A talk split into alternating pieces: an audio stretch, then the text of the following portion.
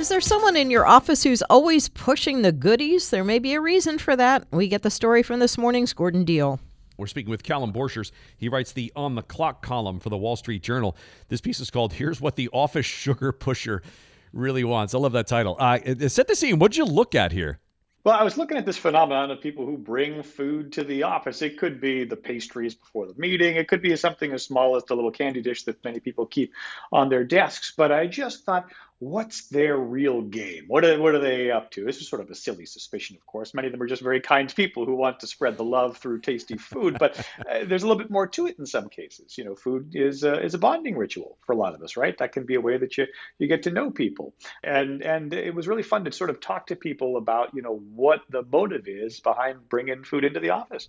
All right, did you find different motivations? I did. I mean, some of it is simple as, hey, you know, I transferred to a new corporate office. I spoke with a, a woman who uh, did just that, and she set up a, a, really nice chocolate dish on her on her desk to encourage coworkers to swing by and stop to chat. And she said, hey, this has been a really nice way to get to new people in in a new office.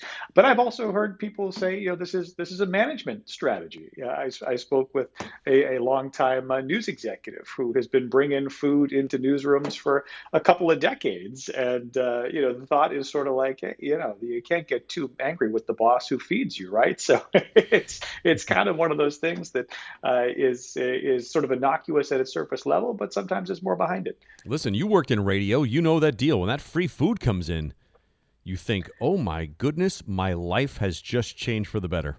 Exactly, exactly. And and this news director told me that he did this on the advice of a of a cameraman, you know, probably 25 years ago, who wow. said, "Look, you know, all you got to do to succeed as a leader is you take care of your employees when it comes to overtime, vacation time, and mealtime. That's it. The three times, and you will be set. Hey, look, it's it, served him well for 20, 20 plus years. Wow. We're speaking with Callum Borchers. He writes the On the Clock column at the Wall Street Journal. This piece is called "Here's What the Office Sugar Pusher Really Wants."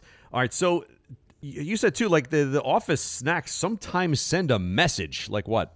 Well, one is do business with me, please. Uh, I've really enjoyed speaking with a fellow named Gene Belly. He's a consultant, and for years he's been sending custom M and M's with his face printed on them to clients and prospective clients to to stay top of mind. You can't forget Gene when he's in your candy dish, I guess. And uh, you know he gets kind of a kick out of it, and clients do too. And it's sort of a lighthearted thing. But he said, you know, in all seriousness, I've gone around. Sometimes I'll be you know visiting with uh, with a client with the CEO of our company, and because I've been doing this for for years, people know me by it, and and we'll get comments from the people we're visiting. Oh, hey, thanks for the M and M's. We we love the uh, M and M's. And he's like, I'm looking good in front of the boss. You know, they're telling this to the head of our company. So uh, you know, it's a strategy that's that's paying off.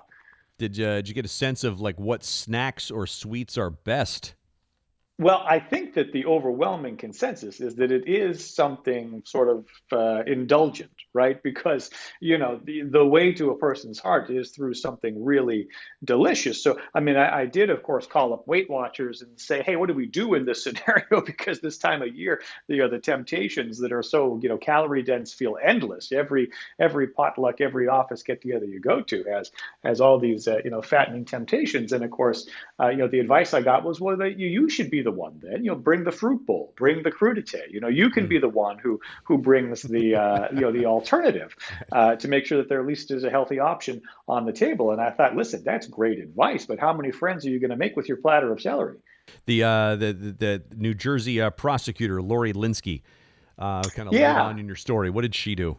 Well, I thought Lori was such kind of a heartwarming example, actually, because, you know, first of all, she had a bit of a sense of humor, not necessarily what you expect uh, out of a prosecutor. And she's got a tough side. Of course, yeah. she has to to do that job. But she said, because of that, I wanted to, you know, project some warmth. So whenever people would come to my office, I always had a candy dish, either with chocolates or mints. And I was just trying to set a little bit of a lighter tone. I don't want people to feel intimidated when they come in to talk to the county prosecutor. And then there was another layer to it, which she said was, you know, I didn't share this with my coworkers at the time time that I was started doing this, but actually the dish is an heirloom. It's it's a crystal candy dish that I inherited from my grandmother, oh. um, who died before my career really took off. And so for Lori, uh, not only is it a way to share something sweet with with her guests in her office, but she said every time I look at the dish, it reminds me of my grandmother and how proud she would be of what I've accomplished. Uh, so you have to have a serving spoon if you're doing M and M's, unless they're uh, individually wrapped candies. I guess, right? Is that where we are? Yeah, I tell you, this came up in a post-COVID world a lot in these yeah. conversations, Gordon, because I talked to people who were like, "Listen, I, I cannot stand getting the communal, you know, right. caramel popcorn dish, right? That everybody's grubby hands are in and it gets sticky." Like, no, it was probably gross before COVID, but I think we've all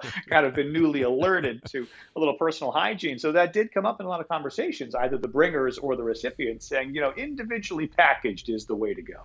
That's Callum Borchers of the Wall Street Journal with this morning's Gordon Deal.